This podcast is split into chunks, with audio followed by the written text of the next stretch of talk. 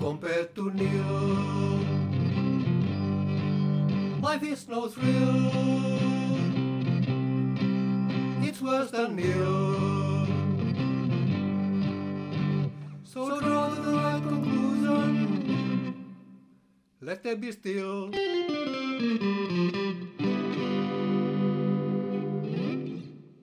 Welcome to episode number 76 of the Exploring Antinatalism podcast, a podcast showcasing the wide range of perspectives and ideas throughout antinatalism as it exists today, through interviews with antinatalists and non antinatalist thinkers and creators of all kinds, now running four years strong. I'm your host, Amanda Sukenick, and today I'm speaking with Lawrence Anton and John Williams, who today revealed to the world their new antinatalist activist organization, Antinatalist Advocacy. Welcome to the Exploring Antinatalism podcast, Lawrence and John. How are you guys today? Good, thank you. Yeah, all Excellent. good. Awesome, awesome. Uh, so this is a really exciting episode. Uh, I want to thank uh, the both of you for allowing the Exploring Antinatalism podcast the true pleasure and honor of being able to share the amazing news, the inauguration of a new antinatalist organization, Antinatalist Advocacy. So excited to jump into uh, everything you guys have been working on. Um, you know, it's always wonderful when a new group pops up. Uh, it's been a while since the launch of a, of a new group, and um, yeah, there's certainly a lot of holes within the world of antinatalist advocacy that need to be filled. A lot of work to be done in the world of uh, you know the good that antinatalism can do in the world. So um, so this is really exciting. I was wondering if we could just take a, a brief moment. I mean, I, I obviously Lawrence, you and I know each other quite well. Uh, Yeah. John, this is the first time you and I have really gotten a chance to speak. Uh, but I was wondering if we could just take a moment, if the two both of you could sort of tell me who each of you are, a little bit about yourselves, and explain uh, why you are antinatalists. Uh, sure, I'll go first because I know that no, Lawrence likes to talk about himself, and I don't want to be uh, drowned out. Um, so yeah, uh, thanks so much for having me on, Amanda. Um, it's great to finally meet you. It's a bit of a legend in the antinatalist community. Um, yeah, so I'm John, 28, living in London. I've been an antinatalist now for about three years. I guess my antinatalist journey, if I'm allowed to say that without it sounding too cliched, is quite a typical one. Um, I became a vegan, like an animal rights advocate, um, back in 2016. And then after about four years of um, being a vegan and you know, understanding that there are definitely some sentient beings like animals and factory farms where it'd be better not to bring them into existence. I stumbled across an interview on Cosmic Skeptics YouTube channel with David Benatar.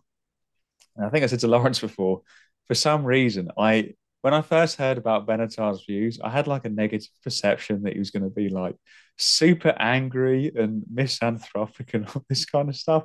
And it's totally unfair because, you know, as a vegan, there's lots of like stereotypes about vegans and, um, you know, misconceptions that people have. So I, I no space. I should have been much more empathetic towards uh, this this idea when I first heard it. But then listened to that interview. I listened to a whole bunch more interviews by David Benatar, and I was thinking, wow, this philosophy is really holding up in an intellectual sense.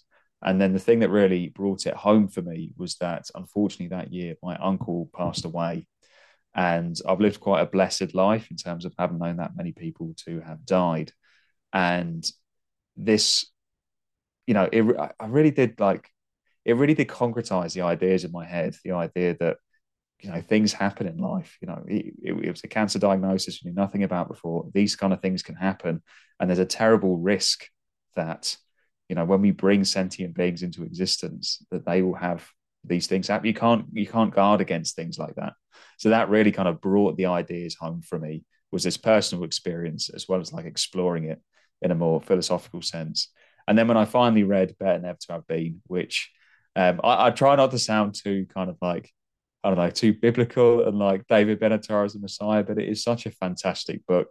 It's one of those few books that can be both like a philosophy book and also like accessible for a general audience. So even if you are an antinatalist, I still recommend reading it just to, yeah, because it is such like a foundational text, if you like, in the antinatalist community. So yeah, that's a bit, how, bit about how I became an antinatalist. I'm sure we get on to how we started antinatalist advocacy in a bit. Absolutely, we're going to cover all of that. Yeah, thank you for sharing your story, John. I'm very, very sorry about your, the loss of your uncle. I'm, I'm my condolences for sure. But uh, yeah, you know, it's it's wonderful to. I mean, I already sort of know this just from videos that you've done with Lawrence on his channel, but it's really good that the both of you have such a, a firm foundation in uh, animal rights, you know, ethics, veganism. It's it's uh, it, it's a very good, strong foundation to then go to antinatalism second. And uh, yeah, nothing wrong with with giving huge accolades to the work of Benatar. I mean, it's it's it's truly seminal, important work. Um, so well, wonderful. Thank you so much, Lawrence. I do believe it's your turn. Yeah, well, um, yeah. So I'm I'm Lawrence, also in uh, London as well, but John and I are on opposite sides of London.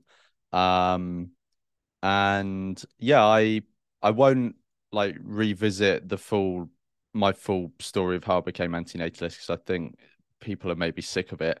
Um, but I, I I think I've been antinatalist for I think around around five six years now, something like that. Um, and then uh, maybe just two sort of quick things to touch on. Um, since then is um start well the first one was uh, Amanda and I, I, am not sure if you mentioned this after we hit record or if it was before, but um, I've been on before because you, Amanda, and myself and a few others, we uh, went out on a venture, or however you want to put it, to start um, Antinatalism International. Um, and yeah, and then I can't remember how long it was ago now, maybe like two years or something now something like that yeah. Um then i went my own way from that and started doing um the youtube channel which has been steadily growing to the point now where i think it's like 1.6 thousand subscribers there or thereabouts. So like a modest channel um but you know hopefully it will be less modest in the future. Um and uh yeah i think that that's basically that's basically me. I think the very abridged version. Excellent. Yeah. No, your your your antinatal story is really fascinating. I mean, you've been involved in so many projects over a short period of time, really important projects. Um, and the channel is doing fabulously. Um, it's it's grown so much just over the last year. So congratulations on that, Lawrence. And John, I forgot to ask you, do you also have a YouTube channel? I don't know. Um, unfortunately, my contributions to YouTube have all gone through Lawrence's channel, and he's pocketed Nothing wrong with that. all of the ad revenue. No, I, I, I, don't quite have the talent for putting together videos. Like Lawrence's videos, in particular, very polished and just very well just put together. And I don't really have the knack for doing that. But I do love a lot of antinatalist content out there. I came across yours as well, Amanda. Although your channels have been some of them been banned and oh yes. re-uploaded? Yeah. Oh yes. Yes they have. Uh well i'll just go over the story very briefly. Yeah so when i originally started on in the youtube area I, well i started out on youtube about 15 years ago as a toy reviewer. Um so that channel is still up. That one's not banned yet. Um but i started in the in the youtube world uh the you sorry the antinatalist youtube world about 13 years ago uh, with a channel called forever wolf films. And that that channel was just unceremoniously killed in 2021 i think for very strange reasons. I mean no no strikes no nothing just death. So eh, it is what it is. But um, hopefully this one will last and stand the test of time. We'll see. Um, but no, hey, nothing wrong with not being a video maker. But but on that subject, so yeah, so I, would love to hear about how the two of you found each other and started working with each other. I became like aware of the fact that you two were working with each other uh, pretty consistently and had a really real good thing going because Lawrence, you've had John on your channel and you guys made some excellent videos about um, antinatalism and effective altruism. I for, I think there are a couple of other subjects I'm forgetting offhand, but yeah, like I'd love to hear about how how this friendship started and how you guys have come to work with each other. Do you want to do you want to cover it, John? Or? Oh, Lauren, you have such a good way of making it sound, you know, all wistful and romantic. So I reckon you should tell this story. After seventy six episodes, I gotta, be, I gotta be, I gotta be at least good at that, right? um, Okay, cool. So uh, I can't remember the exact I can't remember the date of when this was, but I'd say it was probably around a year ago now, given that it's summer again in the UK. Mm, and in London, there is a small uh, debate group, uh, vegan debate group in in London, where we you know meet occasionally and have a different topic each time. And I got invited to join this debate group. John was already in it, and uh, the first one I attended was on antinatalism, actually. Uh, and I, I think the reason for that probably was that John was already in there, but since I got added in, I probably brought up this. I can't remember for sure, so this could be all like wrong, but I think I must have brought up the subject in the chat or something, and then we decided, well, should we just have this as a as a debate topic? And I think John and I were the sort of resident um, proponents. Anyway, so John and I, uh, um, yeah, officially met there, and um, then on the way back from that uh, debate that we had on Primrose Hill, if anyone knows London, um, we were walking back to the same train station, and we were just talking about how the the the contrast between the animal rights community and the antinatalist community, given that the animal rights community is or animal rights slash vegan community, however you want to put it, has a very strong activist contingent. Um, it, it's very it, it's kind of hard to be part of the community and not come across plentiful opportunities to do all sorts of different activism very accessible for anyone really with any capacity in any sort of skill set to to get involved um and we were talking about how it doesn't seem the case like that is, that's the case for antinatalism.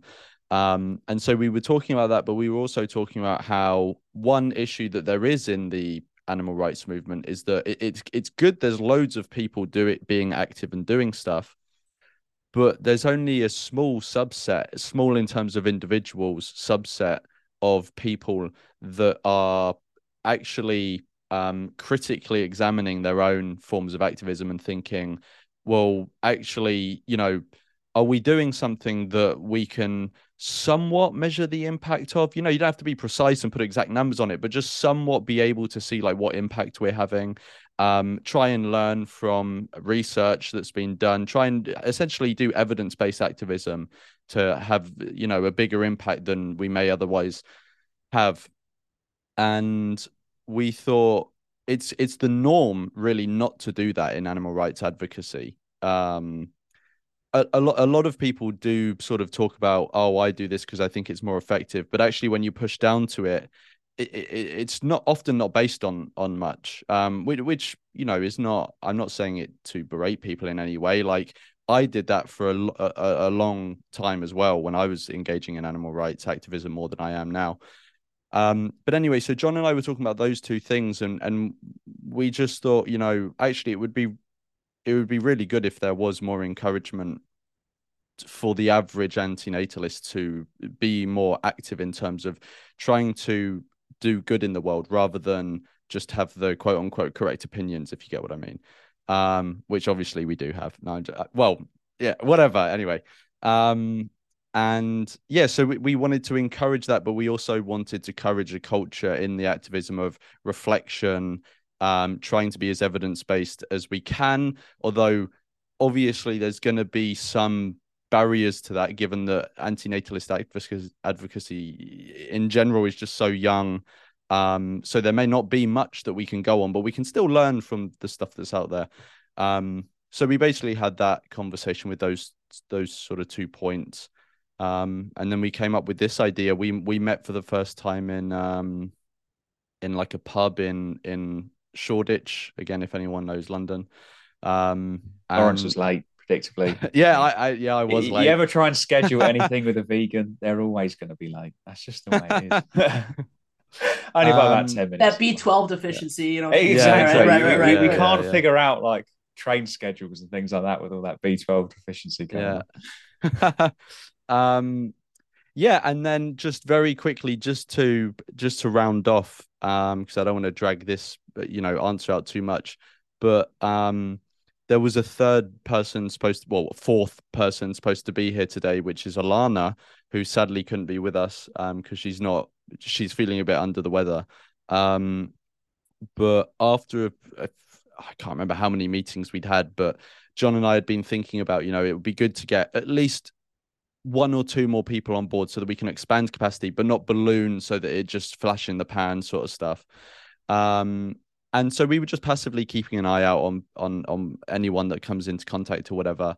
And Alana emailed me um and j- just you know sounded she sounded very engaged all of this sort of stuff and so john and i thought well let's just you know put a proposition put a proposition to her and lay it out and just say look this is what we want to do. You sound very aligned with what we want to do. Would you be interested in getting on board? Then we had a call with her and she joined and she's been amazing since.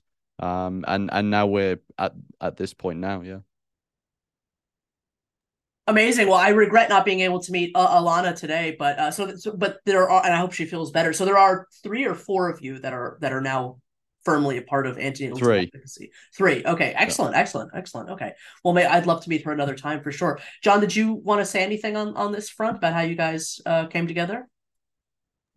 I think Lawrence, you've really covered everything well there. Um, I guess one thing that we did also notice was that there's not really like an antinatalist advocacy infrastructure, if you like. Um, I remember one of my tasks when we first meet up was to see really what's out there. Um, I think uh, Andy did a, a, wonderful episode with Lawrence about the history of like online antinatalist activism, which was really illuminating. But in terms of really what's out there, like I came across, obviously knew about this podcast and I knew came across Annie, but there wasn't really much. And there's two ways you can look at it. The first one is quite a, you know, obviously a down way and think, oh, I wish there was more out there. But also, we thought this is quite an important point for antinatalist activism um, and how, because it is in its early stages, the decisions that we make now as the people who get involved, they can have massive, like long run states, you know, really long run consequences. Like the approach taken in vegan advocacy is very much that kind of individual one to one change, get everyone to go vegan on a one to one basis is very much the dominant activism approach. And whether that's right or wrong, if that hadn't been the case and there'd been a different form of activism that's quite prominent, there's every chance that by now um, that you know vegan advocacy would look really, really different. Um, so that was another thing that Lawrence and I were thinking, especially with this like impact focus, was wondering that if we if we can have like an impact focus and really try and think carefully about having the biggest positive impact as possible with our antinatalist advocacy, then now is a really important time to kind of have those conversations and put that stuff into place because it is like a, a hinge moment or a turning point, I think, in this early stage of antinatalist activism hundred percent. I mean, I, I agree so much with everything both of you just said. I mean, antinatalism, antinatalist activism is so young. It is so immature. Um, it needs infrastructure. It needs leadership. It needs guidance. It needs all of these things. And um, it's, I mean, it's tough. It's tough putting oneself in that kind of role. Um, and the community is at a, at a difficult stage. I mean, it, it it's it's uh, it doesn't really know what it wants. Doesn't really know whether it wants to be a depressed angry child or whether it wants to sort of grow up and and and and be that force in the world that can do all of this good and prevent suffering um, and that's why it, it needs groups like this it needs organizations and it need again it needs that infrastructure it needs um, exactly what what i think you said lawrence that sort of um, evidence-based um, feedback of like what kind of impact are we having? Because at the moment antinatalism it's certainly growing. It's certainly more visible. I mean we're there. We're, we're out loud and proud about it. But like it's not really having a tremendous impact certainly uh, i mean if at all really on actual birth rates or or or um or the way people are uh, or it's it's not, not necessarily influencing um the way that I think it can in, in terms of animal ethics. Um, and so, yeah, so the, this is this there could there is definitely time, and uh, this is exactly the kind of thing that antinatalists need to be putting together and need to be the direction that antinatalism needs to be taking. So, uh, so I'd love it if, if you guys can tell me just sort of, you know, what is antinatalist antinatalism advocacy? I know that um, in the email that you sent me, I mean, we've talked about this a little already, but in the email that you sent me, Lawrence, you know, you said the sort of the goals, um, the focuses are human reproduction, of course, uh, animal agriculture, wild animal suffering, and artificial sentience. Uh, so you guys are covering a all the bases basically, which I love. That's that's exactly what, uh, in my opinion, a real anti-natalist advocacy group needs to be doing. So t- so please, I mean, t- t- you know, um, whichever one of you wants to start first. I mean, tell me what what the what the goals are and and how how you wish to proceed with everything that you'd like to accomplish. Do you want to go, John? Uh, I'll just told mate. If you want to go through the four, or would you like? Oh, okay, cool. Yeah, so um to give like a an overview, um there's I think uh maybe the best way to do it is to cover the um the four sort of cause areas and I'm just saying this now so that in case I forget you can remind me of what I was going to cover. So I think the four cause areas then we've also got sort of six um don't know what the best word is, but I think we've called them like activities that we want to do.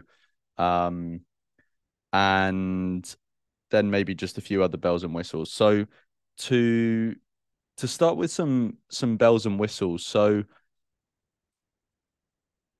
with antinatalist advocacy, what we really wanted to do is um essentially um be an organization that facilitates um antinatalists to essentially realize the capacity the capacities capabilities abilities however you want to put it that that they have right?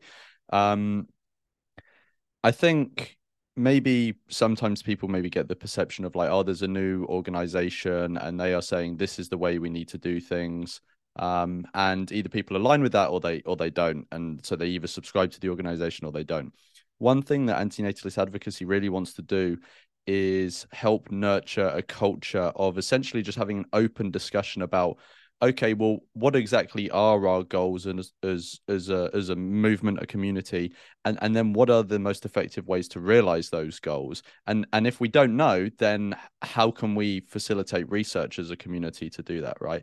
So we we really want to one we, you know we're going to do our own stuff obviously um but we also want to like facilitate being able to help others to get involved in antinatalist activism or advocacy um, in in ways that are appropriate to their skill sets. Um, so that I guess that's the sort of broad overview. So when we were thinking about okay, well, what what are, what are we aiming at? What are what are the sort of key issues that we want to address? Well, obviously, the main thing about antinatalism is not wanting new beings to come into existence. So, so the, the, obviously the main key thing is going to be that. But we thought there are four core areas that I can kind of be broken down into. The first one is human procreation. Obviously, standard. Don't think you really need to go into that much, much more as antinatalist. That's kind of you know that's kind of like your uh, bread and vegan butter of the of the antinatalist world, right? Um, so that that's that's one one cause area um, that we we identified. Um, and I, I can maybe just touch on like one example for each of the cause areas. So one example that i really like um, in terms of already established already happening activism that antinatalists can support in terms of human reproduction that has been um, tested by established charity evaluators and stuff like that is uh, this uh, charity called Family Empowerment Media, which um, I, from what I've seen so far, and I've I've you know I've watched uh, talks that they've done and listened to you know uh, things, read you know media that's been put out about them, all of this sort of stuff, and everything I've seen of theirs, I've found really promising and really really good. Um, so very briefly, they essentially put out um, educational material via um, radio, usually uh, to areas generally in sub-Saharan Africa that uh, don't have access to that information otherwise, um, and and uh, they are I, they are areas that have been identified as having um, low levels of contraception use, basically. And family empowerment media have been identified as an effective charity by charity evaluators so if someone wants to uh, have like a pre-established you know organization that they want to give to and they know that out of all the organizations working on this this one has been deemed to have the most sort of rigorous backing in terms of evidence and impact. Family Empowerment Media seem like a really good bet. Um, so they seem like really exciting to me. They are in the middle of a randomized control trial as we speak, which I think is happening until the end of the year. Um, and that's and you if um if anyone uh you know finds any of their talks or articles and stuff, I think they mention it in basically everything that is recent. So you can find out about that way. But anyway, so that's that's one example with human procreation. Um, moving on to the next one is animal agriculture. So, um, with animal agriculture, obviously, this is a massive way that sentient beings are being brought into existence, dwarfs human procreation um, massively. Um, and the quality of the lives being brought, in, brought into existence are, are just on average way, way lower, way worse than, than humans. Um, and so obviously this is a massive issue that antinatalists are going to want to help address. You know, we want to prevent those lives, especially those lives from coming into existence just because there's so many and they're so bad. Um, and the reason we focused on animal agriculture rather than just domesticated animals generally is because animal agriculture is is the main driver of domesticated animals being brought into existence. Um, and yeah, one one one example um, of a of a um, again a charity. And uh, for each of the examples i'm going to be giving examples of charities and and organizations but by no means is that saying that these are the only forms of activism that can be effective. Um, this is one thing that we're going to be realizing a lot and talking about a lot with antinatalism is that because the landscape is so bare in terms of activism we genuinely don't know what the most effective forms are. So we've got to go off what the sort of semblances of of things that are already out there of uh, uh, organizations or people who maybe aren't necessarily anti-natalist but they align with us in some way and they've already done work like family empowerment media you know it's not in any way an anti-natalist organization um, and i doubt any of the people who work for it are anti-natalists but it's something that we can align on and the, the framework's already there you know why reinvent the wheel. Um, so yeah, one one example for um, uh, animal agriculture is is the Humane League, which has been um, again ranked by charity evaluators um, that uh, if you're going to give your money to um, essentially help try and end uh, animal agriculture and prevent uh, domesticated animals from coming into existence, that seems like one of the best bets. Um, then moving on uh, to wild animal suffering. So obviously, wild animal suffering still involves non-human animals, uh, but it's it's distinct from from domesticated animals, animal agriculture, because um, this is an issue. This is this is the one issue of the four cause areas that actually humans do not facilitate, or we we maybe in like conservation in some small fringe part we do, but um, by and large, wild animal suffering is is in terms of the beings brought into existence is not something humans are are facilitating. This is something that would be happening anyway. So, um, but it's still a concern to antinatalists. Obviously, it doesn't, you know, there's still beings being brought into existence with by and large horrible lives, um, and often very short as well.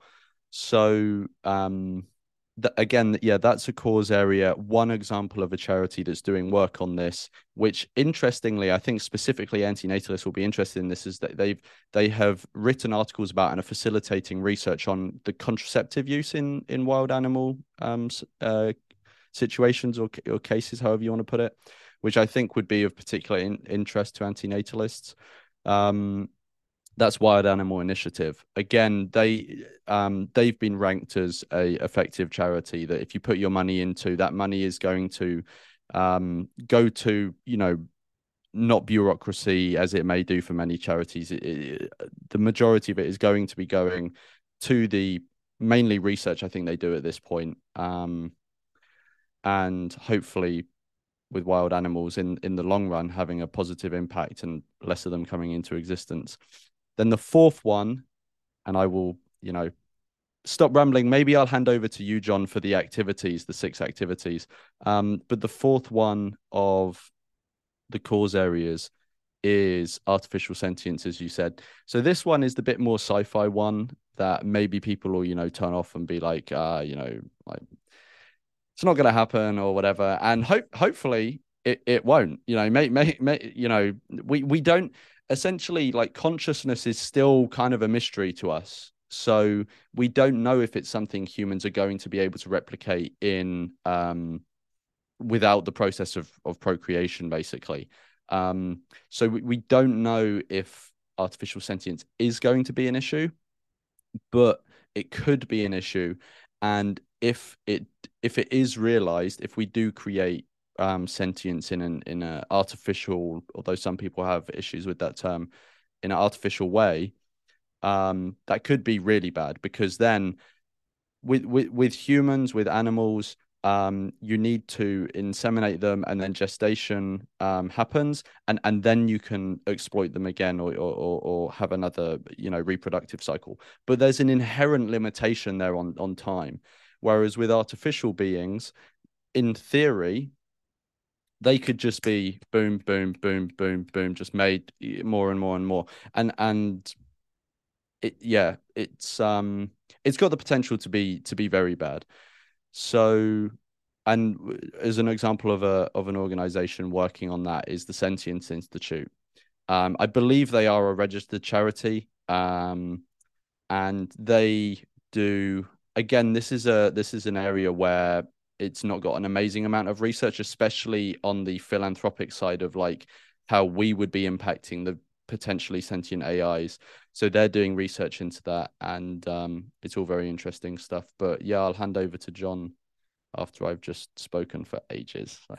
Can I ask just a really quick question before we hand it over yeah. to John? I mean, uh, thank you so much for that explanation, Lawrence. I mean, um, all of these different, you know, organizations and groups that you mentioned. Um, I, I, I mean, I really, I love hearing that you're thinking in those kinds of terms. Uh, and um, I just was curious: are, are you planning on contacting these groups? You know, building a relationship with them? Um, because you know, one thing that I do think antinatalists need to, um, not that, not that I'm saying you guys have to do this, but I mean there's a lot of misconceptions about us, you know, and there's a lot of fear about antinatalism. Um, and so, uh, you know, I, it, I'm just curious, like, if, if part of your trajectory will maybe, you know, include sort of like uh, outreach in that kind of way, like, hey, you know, because it's, you know, set, um, those working or, or fearing the S risk of artificial intelligence, those working, you know, in wild animal suffering. I mean, the antinatalism is a really important p- hmm. missing mm. piece i feel to what they're doing uh, and, as well as for animal agriculture and all the rest too but i'm just using those two as an example so these relationships are extraordinarily important to foster and nurture so i was, I was wondering what your plans are as far as that if at all yeah, so um, to answer your question in just a broad way is is yes, you know, we we want to um, ourselves, you know, build bridges with other um, uh, groups that are doing work on these, you know, four areas. Um, and and you know, in in the future, in some way, we'll want to help you know other antinatalists build bridges as well. You know, we we want to we one don't want to become gatekeepers, but also a bottleneck as well. Um, and and but to be more specific, um, we'll maybe get onto it later, so I won't say too much now. But um, yeah, there are of of those ones examples I just gave. Um, of those specifically, multiple of them, um, I will very soon be personally reaching out to them to get them involved in something we're working on um, for later this year but uh, I think I think we'll get onto that in full later, so I won't say anything more now. Excellent, Lawrence. Excellent. That's great. That's great. Well, I'm sorry to have interrupted you, John. Please go ahead.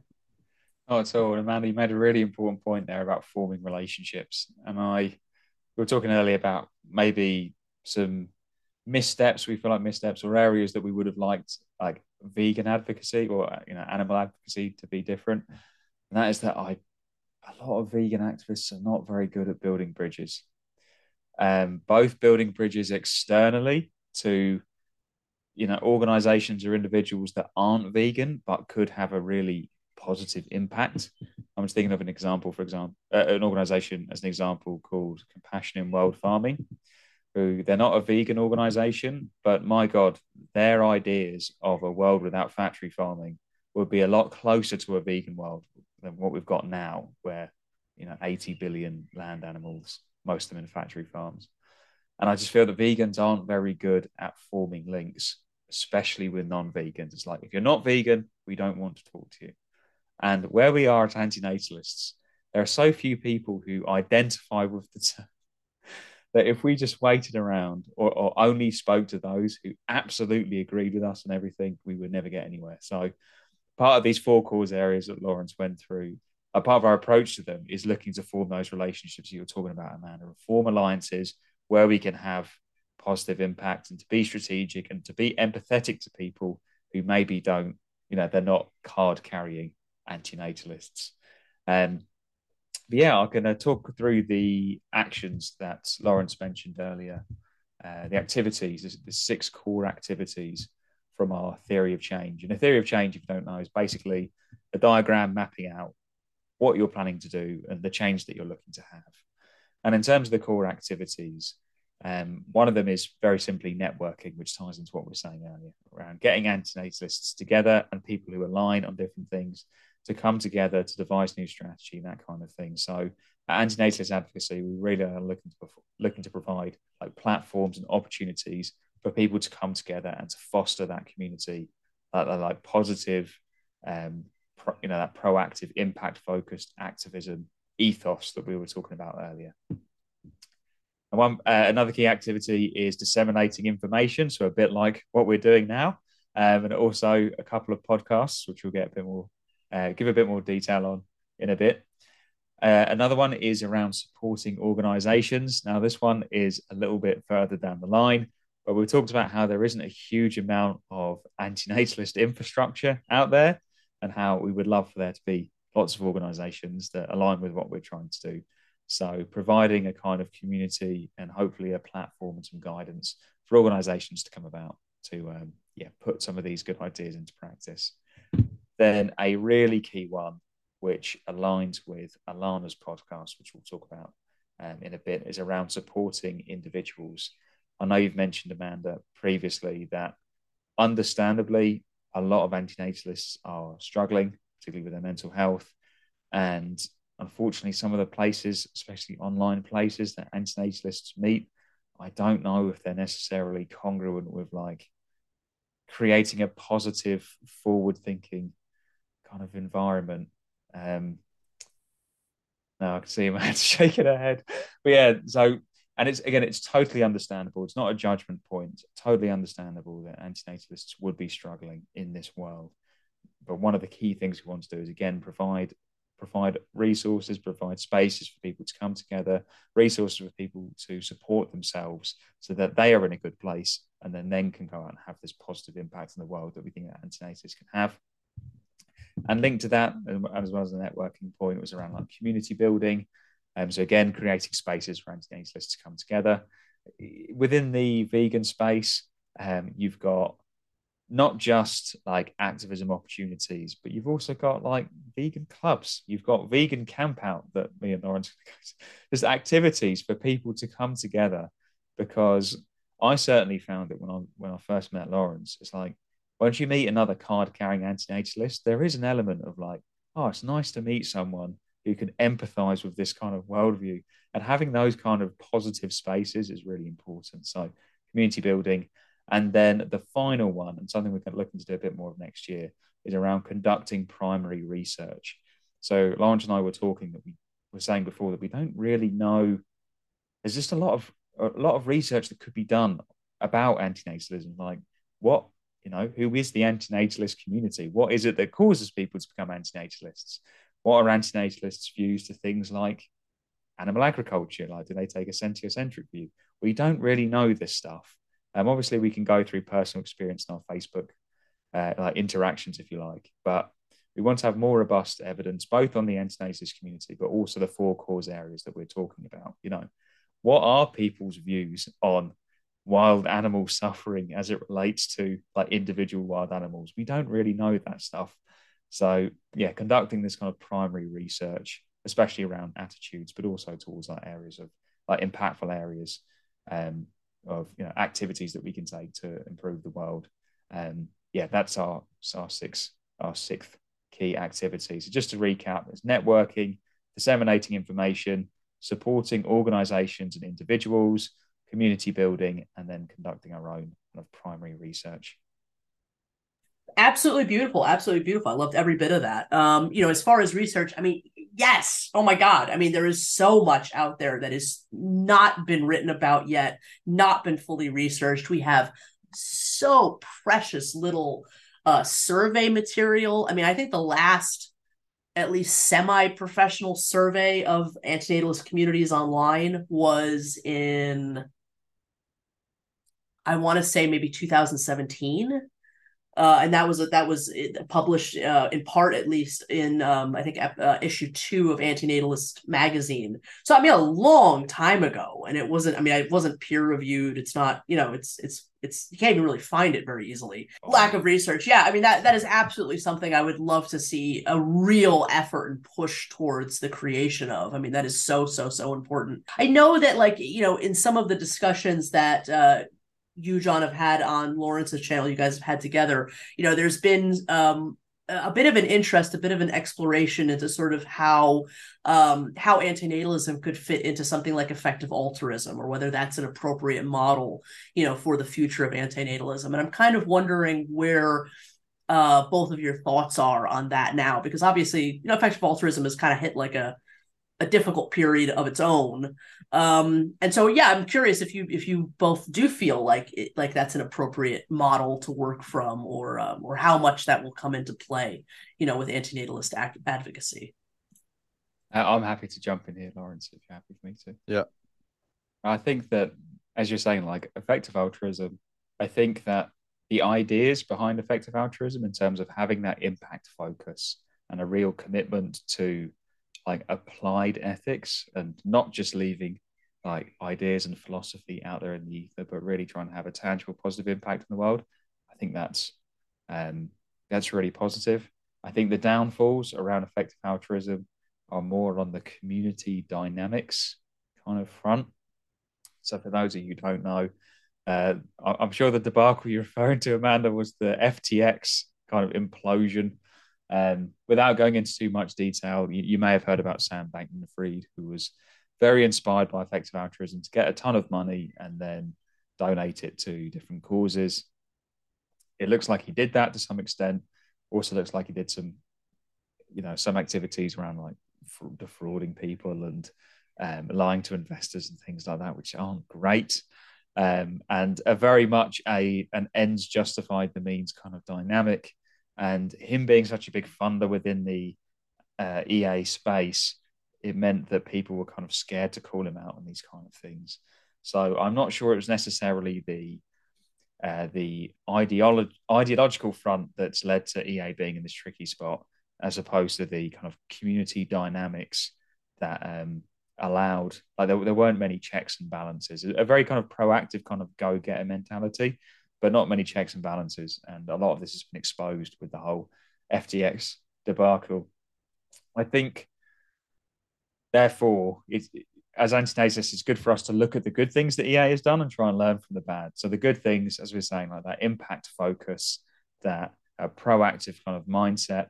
And I do think that so much of the EA uh, the EA materials out there when it comes to things like animal agriculture, wild animal suffering, um, in some cases, as Lawrence was saying, with family empowerment media, even like human procreation, there is so much well researched like action going on from EA that we can align with that it would be a real missed opportunity if we didn't use the kind of research that they've done and the activities they're doing um, and support those actions or get involved in other ways and that kind of thing. Like there's just a treasure trove out there from EA that we are very much planning to make the most of with uh, antinatalist advocacy.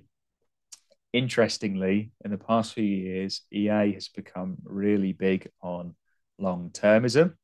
And this is maybe uh, a point where uh, there is a quite a big diversion between um, us as antinatalists and some of the leading lights, if you like, in effective altruism. Um, I'm not sure how much detail you want us to go into, Amanda, on long termism. I'm very familiar myself.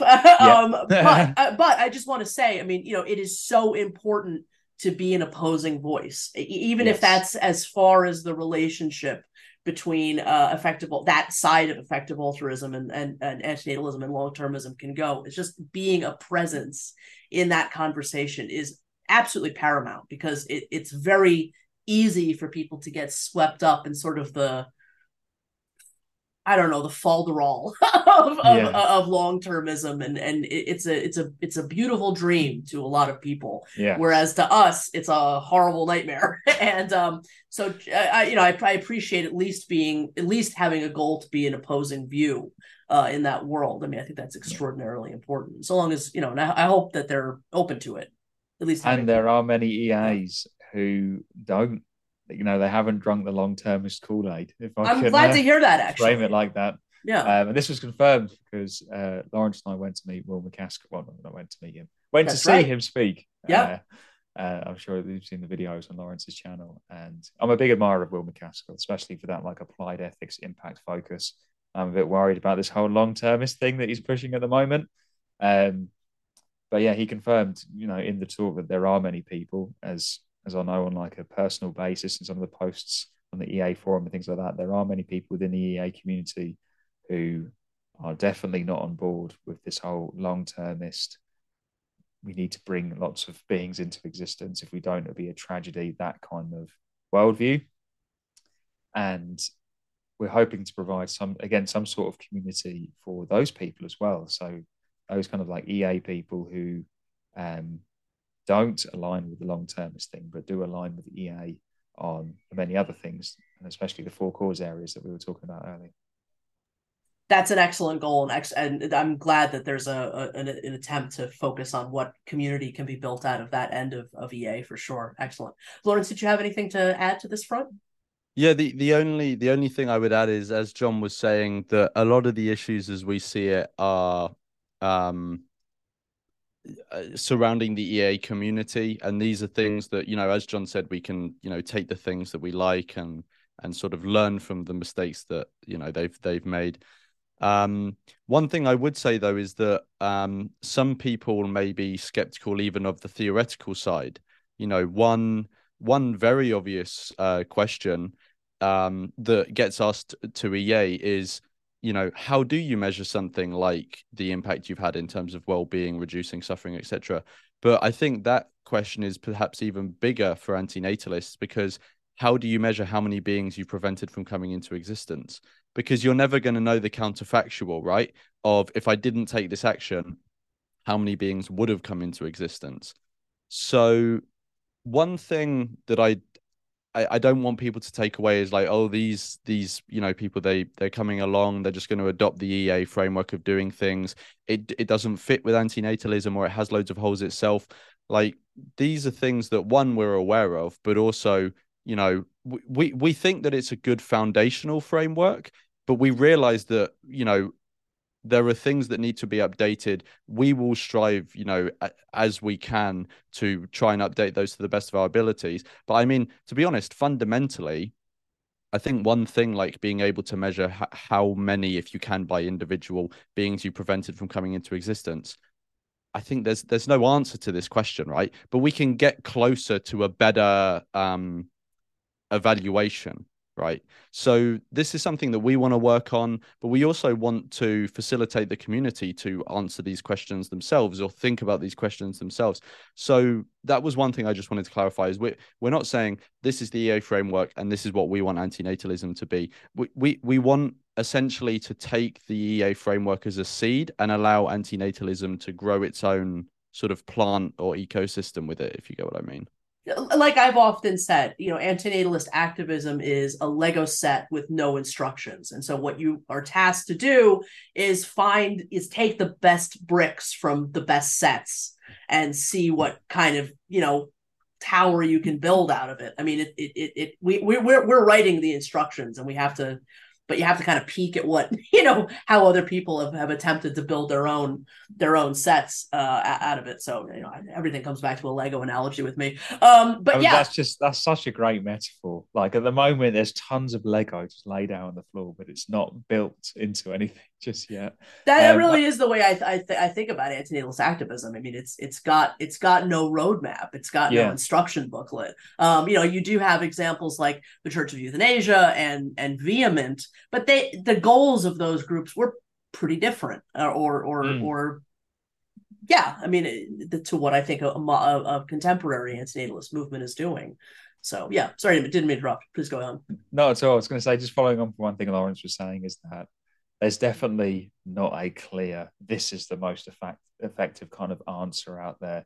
But one of the things that EA has done, and as someone who works in the charity sector in the UK, this this attitude is actually quite rare, is that they really start from like you know from foundations. Like before we act, like what does the evidence suggest to be a really impactful action? And it's that fundamental question of not being tied to a certain form of activism or a certain way of doing things. It's like, okay, starting from like first principles, if you like, what does the evidence suggest? And we're never going to know. Like if if you if you waited until you were hundred percent sure, you would never do anything.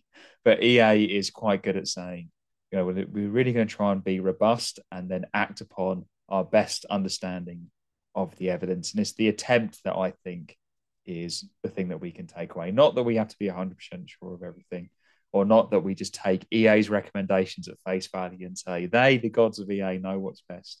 It's around having that proactive, impact focused mindset and say, in this moment, what appears to be the most impactful thing. Excellent. No, excellent point. Excellent point. I think you guys have exactly the right attitude moving forward on all this. Let me ask you guys this. I mean, I think a big problem in the antinatalist community is one, there's a lot of fear amongst antinatalists about being vocal about this subject. That's been a, a an issue that's plagued antinatalist activism for a long, long time, and I think will continue to to some extent. There's also a lot of cynicism when it comes to its activism. I mean, most people don't really think there is anything we can do or you know again there's people don't see the instruction booklet they see a pile of bricks on the floor they have no idea how to make the assembly and they don't think anybody else can either um, and so a lot of a really tremendous amount with those two things together the sort of lack of infrastructure and uh, the the amount of fear involved and some of that fear is overblown and insane and also very justified. I mean, we have a lot of antinatalists living in third world countries as antinatalism becomes, or, or just dangerous circumstances all over the world, as antinatalism becomes more well known. I think there is going to be more danger associated with being open about these ideas. So how, you know, I mean, that's definitely something in my own activism I've, I've thought a lot about how you combat. I don't have good answers myself, but I mean, how how do you uh, what what is uh, both of your thinking on that front about how you sort of combat that and how you motivate people and how you give people a sense of um, you know this is not I mean I don't think you necessarily have to convince people that this is an important thing to be involved in but that it's a safe thing and it's a it's a it's it's a it's a thing worthy of their um their energies yeah yeah I think that's a really important point and you know I have to reflect that I'm really lucky to live in the UK and where I can talk about antinatalism. I mean, you get some social pushback, but you know, you can do a Danny Shine in the UK and get your megaphone and yell at people not to have kids. Um, not that he does it in that kind of aggressive way, but you know, we are so lucky to live in a sometimes. sometimes, yes, sometimes. I mean, we're both big fans of Danny, um, Lawrence and I. But um, yeah, we are very fortunate that you can be active. I think one as you're saying, that fear it can be overblown, but in many cases is justified. I think one thing that we can do is by having the four cause areas, which individually are probably less controversial than antinatalism. um, and how, if you think about how you can have an impact there, it doesn't necessarily have to be the full antinatalist package, if that makes sense. So again, another thing with vegan activism, even by me saying vegan activism, a lot of it is around focused on you will be vegan. And I, I don't think the approach for us to take when it comes to antinatalist advocacy is we need to make everyone a sentiocentric antinatalist. It's more like where can we have an impact in these areas? So I think one thing that people can do is if they are worried about being an antinatalist advocate because of like the terminology around it, is just be careful with the terminology and like not necessarily pin an antinatalist badge to their chest, but then look at one of the cause areas and think about the impact that they can have there. You know, if if being if being a card carrying antinatalist is really difficult, but uh, you think you can influence the people around you to eat less meat or even go fully vegan, I mean, that would be, in my book, some great antinatalist advocacy that you're doing because you'll be preventing a lot of sentient beings from being brought into existence by doing that. So I think by taking like a broader view, um, not being too worried about the label of like calling it antinatalist advocacy, and really focusing on the impact that you can have in a way that keeps you safe and you know that you feel comfortable doing. I think that's one way that you can still get active, even if being like a card carrying out of the closet antinatalist just isn't an option for you. Excellent, excellent answer. It's a very healthy attitude to take. Fantastic, Lawrence. Do you want to uh, talk a little bit about that?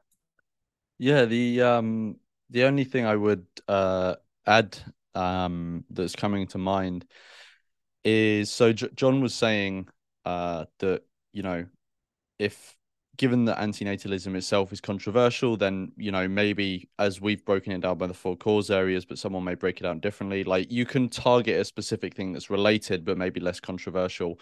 One thing I would just add on top of that is like how you go about it. So sure, it may be controversial to do a Danny Shine. You know, not everyone can go into their town square with a megaphone, or maybe not even everyone can talk to their close friends or family. So it hasn't come out yet, but on my channel um, my next video to come out is interviewing a guy in Sudan, um, not Sudan, Somalia, um, about what it's like to be antinatalist there, and and and literally it in a country like that, you could be killed um, if you were to be open enough, right? Uh, and when I say open enough, maybe even just talk, maybe doing a Danny Shine would maybe get you killed, um, or, or, or maybe put in prison. Um, so yeah, th- there's definitely different religious, cultural, or individual contexts where certain methods um, are, are not open to you in a, in a safe way. But there may be other methods that are open to you. So, one method that again won't be open to everyone because it's a financial one. But given that we mentioned charities before, um, like I do tell people that I donate to certain charities, but I don't have to right? So if if I wanted to help further um, antinatalism in some way, let's say I just picked family empowerment media, like I was talking to before, um, I could set up a donation of however much I want to them each month, goes out of my bank account. I don't have to think about it, and I don't have to mention it to anyone. No one else in the world needs to know that I donate that money. Um, that is a way if you have the money um, to do that. And you can donate very little. You can start from a very little amount, and then as uh, if you begin to earn more in the future, increase the amount you earn, uh, you donate. But um, that is a way that you can avoid any form of um, controversy or anything like that. Um, and there will be many other forms of um, activism. So, in most situations that that people are in, um, they have access to the internet to varying degrees obviously there are certain regimes that you know suppress your access to certain parts of the internet or whatever. But um, most people around the world have access to the internet um, and everyone who has access to the internet you can as just one example set up an anonymous social media account that disseminates reasonable level-headed antinatalist information that's accurate etc etc all the you know um, caveats that need to be added or whatever. Um, yeah, so th- those those are just two ideas of ways that pretty. much. I mean, if you don't have access to the internet and you don't have any money, um, I'm not really. I'm I can't come up with any examples of activism you can do then if you're in a situation where you don't have money don't have internet and you can't speak about it then okay maybe you can't do any activism but that would probably be the case for any other like cause that you wanted to do activism for to be honest. There are there are like certain thresholds that you need to um get in you know in in your life to be able to, to do some form of activism. But um well in those cases it, it, oh sorry go ahead go ahead. There is one thing you can do and that is not have any children of your own. Well yeah That's something that david benatar points out is that it we have to be careful not to be naive and thinking we can go out there and change the whole world. Obviously, enough people working together are able to change the whole world, but like one thing that you do hopefully have control of, and again, it, it depends on the different context and the different familial pressures, but if you can just not have children yourself or not eat animals, whatever it mm. might be, um, then you are making a difference in your own life. Um, yeah, or actually, a positive impact. Yeah, no, sorry, John. I, ju- I just actually thought of an example of something someone in that situation could do. So, if you don't have any money, no access to the internet, uh, and it's you, you can't talk about antinatalism, one thing you could do is just when it comes up in conversation, just remind people of the fact that having kids is not a, a mandatory thing uh, you know so you don't have to go as far as to say i don't agree with it it's wrong or something like that you could literally just go to the step of somewhat questioning it in a mild way. Because in a lot of places especially very religious places this just isn't seen as an option. You know it's just it's just the default and it's never questioned. So j- just to um to question it in some way would would be a form of activism. Yeah all excellent points guys. I'm sorry for the interruption there. But yeah i mean there, there are certainly a lot of anonymous silent ways of being very very good activists. I mean even the, you know things like translation uh disseminating information on you know anonymous social media accounts and stuff. I mean i think it's wonderful wonderful wonderful when antinatalists have the freedom to be doing what we're doing right now which is you know cr- creating you know uh, content with our faces and voices and stuff but not everybody can do that. And i don't think that should be a stumble. Doesn't have to be a stumbling block for people who uh, can't do that for whatever reason, whether they feel uncomfortable or whether their circumstances don't allow it. Um, all the examples that you guys gave of ways that people can get involved are great. It, it you know, and certainly not least of which is controlling your own behavior. You know, is not having the children, not eating the animals. I mean, that's as important as it gets. You know, as as far as this activism goes. Um, even basically, you know, doesn't even have to be I mean, voicing that you're against artificial sentience. That's actually not a. That's actually probably not an opinion that's going to get you in trouble in a lot of uh, religious cir- circles. I mean, I, I, don't know how. I don't know what they're what like the you know the current stance on on that is in a lot of a lot of religious circles, but they may actually agree with you on that one. I mean, that one actually might be a little bit safe. Um, so yeah, so excellent points all around. Um, I wanted to ask you guys a little bit about like what do you think of what what are you what is your opinion about the relationship between antinatalist activists and antinatalist philosophers? Like, do you feel like that's a, an important thing to help foster? Do you think that antinatalist activists should be working with the antinatalist philosophers and building those relationships? Is that part of the path forward in in, in your the opinion of both of you? Uh I, I can go first. Um, yeah, I, I think it's an important relationship to to nurture. Um, there are a bunch of different paths you can take, but one one potential path that I'll just lay out is, um, to my knowledge, there is, and I could be completely wrong on this, but to my knowledge, there is no one um, working full time on antinatalism uh, in a theoretical slash academic sense.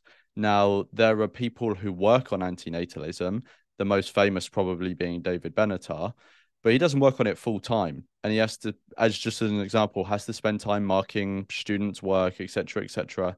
Um, and maybe to some degree, just using his and him as an example, may feel um, as he's documented, um, not at liberty to fully express himself. Um, as you know, him as an example is coming to some trouble at, at his uh, university in South Africa, um, and and very serious trouble. If if the, if there are people who aren't aware of of this case, there have been people who have died as a result of the controversies at his um, university. I, I, did just want to make a quick point. None of that yeah. actually had to do with antinatalism, though. Just so people know. Yeah, yeah, yeah. So yeah, yeah, yeah, yeah. Just, yeah. oh, yeah, yeah, yeah just to dispel that real quick. Yeah. Yeah, yeah, yeah, yeah, yeah. So yeah, none of the controversies were to do with antinatalism, but um, it, it you know you don't have to have a wild imagination to see it spilling over into antinatalism. Um, but anyway, so one example of a relationship that um, activists can have with academics, because academics as a class of people tend to not be the sort of people who want to get into the rough of rough and tumble of activism that other people do. Um, not that activism has to be rough and tumble. I didn't mean it like that, but um, one thing that we could do is is um, collectively um, help to try and fund in some way a full time committed um, researcher or person who explores antinatalism and how it links to different issues. Um, you know, in a wild circumstance, maybe we could even do that for David Benatar, but who knows? And there are there are loads of practicalities you'd have to work out there, right? Like how do you ensure that this income is going to be stable if it's decentralized and it's coming from lots of small donations from hundreds or thousands of different people. But this is just an example of something that could be done as a way of um, relating to what uh, between activism and and academia. Uh, another thing could be um, activists uh, communicating with academics about um, what are maybe the things that uh, we could be focusing on? So we've broken down antinatalism into four cause areas, right? But some academic who's working on on antinatalism and how it relates to different topics may discover a whole new area that actually is not being addressed by these four ways that we've broken it down into, right? If we had someone working full time researching these sort of things and thinking about them, someone who is used to the you know rigorous standard of uh, academia and all of this sort of stuff this would be something that's really useful one other final thing that i'll note before uh, going over to john is another thing we could do is um like soliciting for as um activists and and maybe putting up uh prize money for or something like that is um trying to solicit uh, academics or philosophers to actually poke holes in antinatalism. Like we could fund criticism, right? Because the more criticism we receive that's actually constructive, um, rather than just people being, you know, unconstructive, but the, the the constructive stuff that we get will actually be able to help us improve what we do, right? So that's another thing that that we could do um, is help, you know, maybe as one example, we crowd fund, I don't know, five thousand dollars or whatever, as an example, and put that up as a prize of um, there's a open call for people to put forward um, either criticisms of antinatalism or antinatalist activism or ideas for the best way forward for antinatalist advocacy. And then the best you know who you know some sort of decision making process is put together. And then the person who's made the most valuable contribution as deemed by the decision making process receives the prize money right? Um that's just yeah one other example all fantastic thoughts. I, I love it. I love every bit of it. Uh john what, what do you say about all this? Yeah i was going to say when you ask about the relationship between activism and philosophy um this is where i really admire Peter Singer in particular, not necessarily even for the things he's written about, but how his approach has always been one of get these philosophy ideas out of the classroom, out of these huge textbooks, and try and apply them in the world. Um, you know, in a way that really does make the world better. I think his I think that's for me the legacy which I really most take from. Not even necessarily any of his particular ideas, some of which I like and some of which I don't. It's more that approach of we need to get this philosophy, you know, these ideas about ethics away from the well, not not just in the seminar room, but really do get them out there and and try and have some positive impact in the world. Um, so I really think there is a huge role. I mean, Lawrence has gone over some like the practical ways of of bringing this about, but I think there's a huge role for philosophers to play in antinatalism, um, both you know making the case, criticizing all the things that Lawrence said. So yeah, supporting that, supporting philosophers to get out there and get their ideas out there is definitely something that would be interesting doing. I just had one other additional thing to add is so both academics and activists will have their eye on the sort of lay of the land, but as we were talking about before, long termism, there's uh, you know, a lot of people out, there that support it, but there's also a lot of people out there that are critical of it. If antinatalists just as as a way of relating to academics. Long termism long termism has been put forward, uh, you know, by uh, famously Will MacAskill in his book "What We Owe the Future." Um, in a sort of semi-academic way, right? It's all supposed to also supposed to appeal to the average, well, maybe not average person, but someone who's interested in these ideas but isn't academically trained. Um, but we could fund uh, antinatalist academics to specifically write on that issue, um, and and un- other issues that we identify as well. I think that could be something that's valuable, and it could help um, turn the tide on specific ideas. You know, so if if if going forward there is no antinatalist crit- criticism of long termism, long termism may become more popular than it would have if we had funded um, antinatalist criticism of it from academics. Um, you know, maybe in some way being a- being able to collectively commission um, some academic or other person to write a book critiquing long termism or, or with an alternative, um, something like that. Yeah, I mean, I I I, I want to see every bit of that happen. That would be absolutely amazing. So great ideas here. So um, let me you know so you know by the time this episode comes out it's going to be out on on july 1st um july 1st from what i understand is the the inauguration date that is the date that that antinatalist antinatalist advocacy will officially be announced so what is that day going to look like? What can people, you know, expect to see? I mean, they'll they'll come watch this episode. That'll be one of the things that'll alert them to this to the birth of the birth of of this new organization. Um, but what else can people immediately expect to be able to find? Do you want to take this one, John, or shall I? Uh, you can take it, mate, if you want. Cool. So on on the actual day of July the first, um, it, it, there's there's not going to be like fireworks and stuff like that. Um, what what's essentially going to happen on July the first, um, as we see it, is uh, this will obviously come out. Uh, we will, I'm assuming, get onto this in more detail in a in maybe the next question or something, given that we're mentioning it now.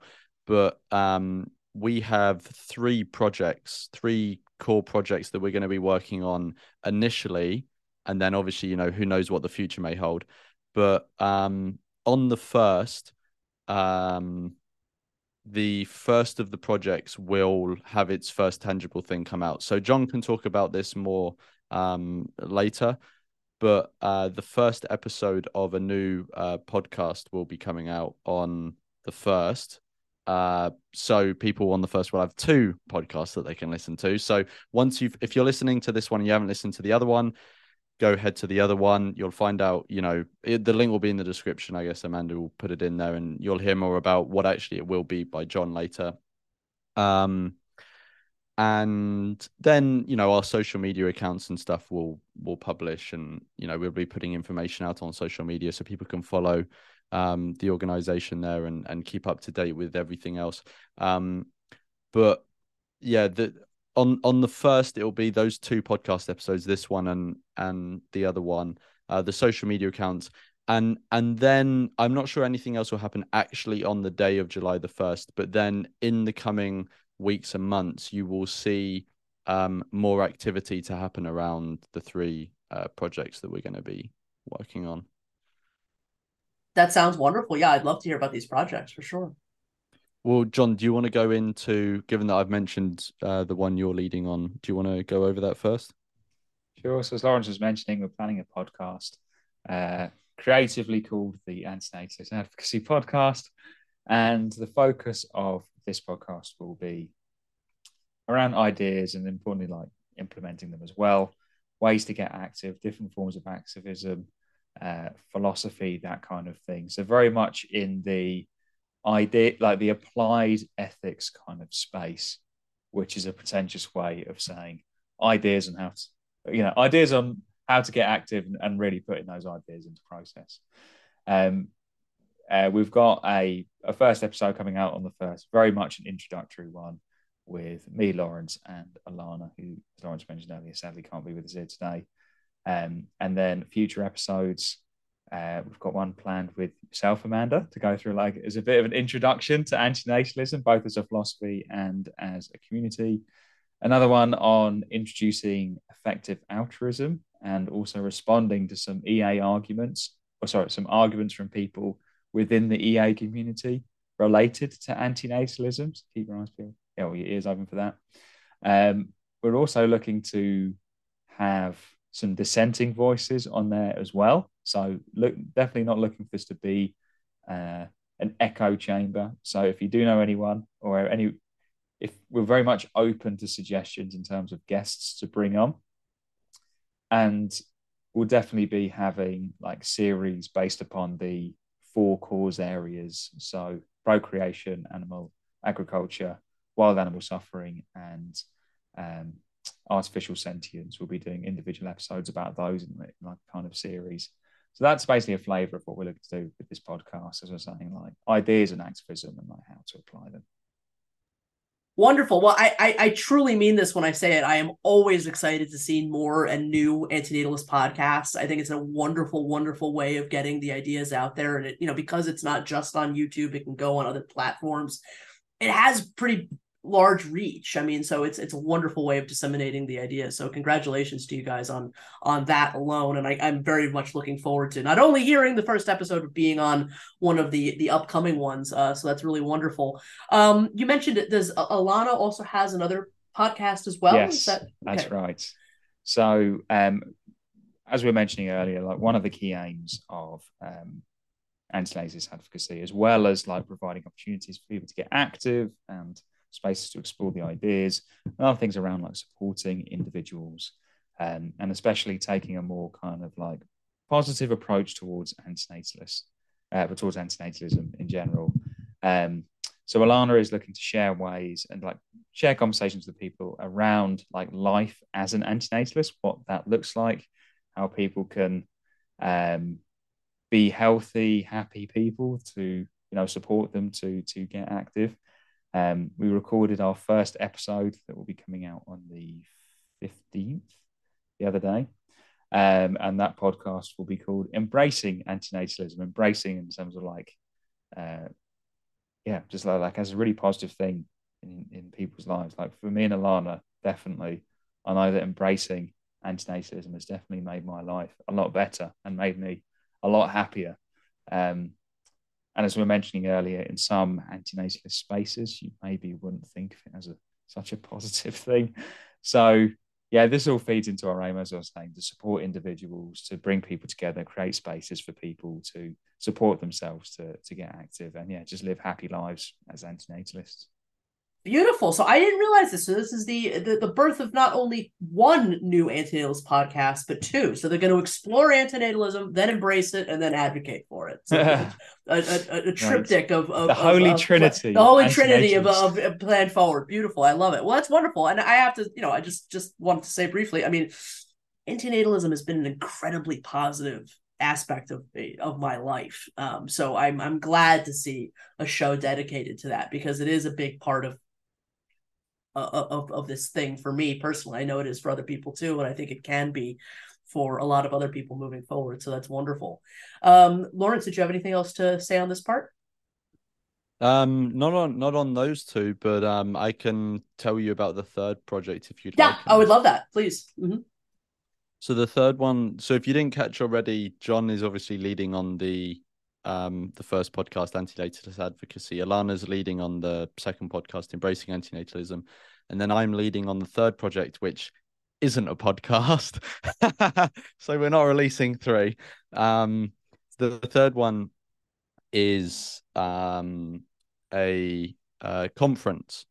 So um, we we want to like we said, we want to disseminate information and we want to, you know, provide um, opportunities for networking and for people to explore ideas and find out what the best path forward and stuff is. So, uh, this conference, the um, I can't give out too much information now, but obviously, uh, you know, this by the time people listen to this, they'll have, you know, they'll uh, the social medias will be launched and stuff. So just you know follow us on the social medias. Um, we will also have a newsletter, so sign up to the newsletter and stuff, and you'll you'll hear all the updates and stuff. But the information I can give uh, now is that it will be in uh, early December, and we will be doing it across uh, two days, and we will be hosting a range of uh, people on a range of subjects that span um, the four cause areas, but also uh, further. Uh, we want to um, also host uh, both uh, panels and discuss and panels and speakers. So individual speakers talking on a topic that they're knowledgeable about, um, but also panels about a different uh, about you know a specific subject that you know we then get people with different inputs giving their ideas about that. Um, and that will be yeah it'll be virtual so it won't it's not in person. Um, we want it to be uh, virtual so that you know um, more people can can attend and and listen and, and benefit from it. It'll be free and i'm not sure how much more um I want to give at this point because it's it's something that basically you'll be hearing more about as we get closer to the time. Um, but definitely if you if you follow the social medias and stuff like that, you will hear everything that you need to hear about it um, and all the announcements. But it's something that I've got to say um, I've been quite uh, daunted about organizing because it's um I'm I'm sure that I'm sure they won't mind me uh, saying this, but I've um, just I'll say in a very vague way, I've been uh, learning from the Child Free Convention, but uh, to put it in a very vague way, because I don't know what they want me to to share. But um, yeah, I've been learning from what they've doing been doing, and hopefully it'll be somewhat similar to something like that, essentially for the experience that someone is going to have. Um, and yeah, I'm looking forward to it. Yeah, it's a bit daunting, but I think it's going to be, you know, really valuable and something that can compound over time and get better and better. And who knows, maybe maybe one day be in person. Oh, I would love that. Well, I am absolutely delighted to hear that that's the third project that could not I could that could not receive better news. I mean, I don't blame you at all for feeling a bit daunted because that is a massive undertaking. I mean, look, I, I did I did a, I did the Antinatalist Film Festival online for one day, and I thought I was gonna, I thought it was going to kill me. so a two day event in the style of like the Child Free Convention is absolutely massive, but there's there's almost nothing more needed than something of that scale. Um, and I, yeah, of course, I hope that it can grow up into being a, an in-person event, but you know, uh, massively, massively important for it to be an online event. Uh, perhaps even more so in some respects because it, you know, it can involve so many more people that way.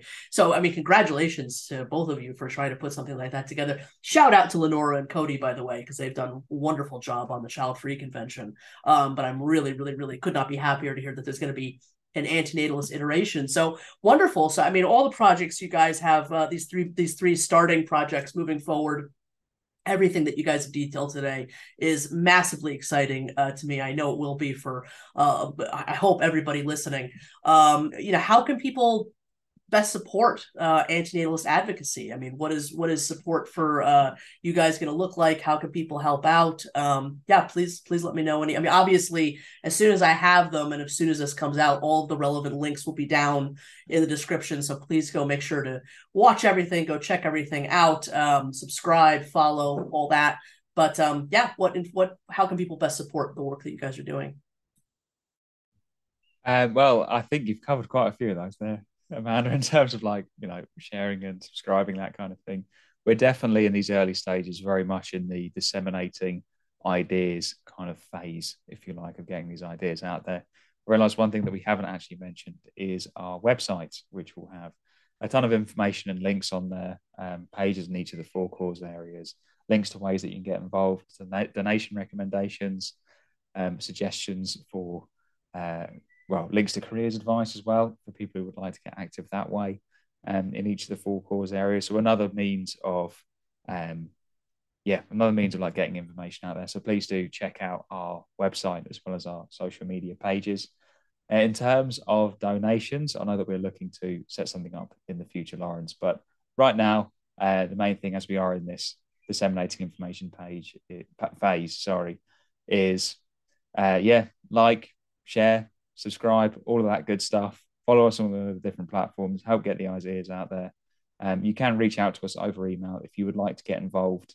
Um, as Lawrence mentioned, that we're we're looking to grow slowly, but not bite off more than we can chew. So we're not looking to get together a huge big team and then have like a flash in a pan effect. But if you'd like to get involved and think you have a particular skill set that could benefit us, we're very much in early days. And um, please do reach out over email. And uh, uh, yeah, we'll be sure to get back to you. Yeah. So the, the only other thing I'd um, mention to what uh, or add to what John just said is um, if if like we said in in the future we will hope to accept donations ourselves so that we can expand what we're doing but at the moment that is likely not going to be a thing straight away so if people do want to uh, if they do have the funds available and they want to donate and you know know that it's going to a good place um, the organizations we've mentioned in this podcast um, links to all of them will be on the website and yeah, people can set up donations to those uh, organizations. Make sure if it's uh, an option in your country, make sure to you know do what we call in the UK gift aid. So a lot of governments will add money to your donation, um, basically. Uh, so just to make yeah. it, just clarify, sorry, just to make your donation tax deductible. I think it's called tax deductible yeah. in the US. Well, absolutely beautiful, you guys. You guys, I'm really, I just want to say, I'm, I'm really proud of the both of you. I mean, I think this is a huge undertaking, but it's looking, to, you know, absolutely fantastic so far. So, congratulations to you, Lawrence, to you, John, uh, and to Alana as well. I'm sorry she couldn't be here with us today, but I hope she feels better, and I hope to meet her at some point soon. I absolutely cannot wait to see all the ways in which antinatalist advocacy grows and forms and uh, you know takes over the world and whatnot. And um, yeah, I, I, I'm I'm here for every second of it. So absolutely cannot wait to see how everything develops. Uh, thank you so much to the both of you for being my guests today on the Exploring Antinatalism podcast. Um, once again, everybody, please go check out the links below and uh, support antinatalist advocacy. And um, yeah, my best to you guys. Uh, wonderful work so far. Very very exciting. Yeah, thanks for having us on, Amanda. It's been really good. Yeah, Absolutely. Amanda. It's been a pleasure. Thank you, John. Thank you, Lawrence. Please see the links below that will take you to all the ways you can help support antinatalist advocacy. Thank you for listening to the Exploring Antinatalism podcast. Please follow the podcast on Facebook, Twitter, Instagram, and YouTube.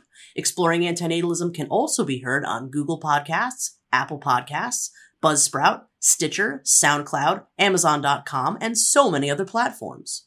You can email me at exploringantinatalism at gmail.com. Website designed by Visions Noirs. Please follow him at www.bionoir.com and follow him on Instagram. Logo art by Life Sucks. Please subscribe to him on YouTube and check out his shop on Etsy at www.etsy.com slash shop slash lifesuckspublishing. Music by Matti Häyry. You can hear the whole song, Life is a Sexually Transmitted Disease with a Mortality Rate of 100% by following the link in the description. And make sure to also read his academic paper which inspired the song, If You Must Give Them a Gift, Then Give Them the Gift of Non-Existence, in the Cambridge Quarterly of Healthcare Ethics on cambridge.org. Links below. Life is no thrill compared to nil. Life is no thrill. Worse than nil.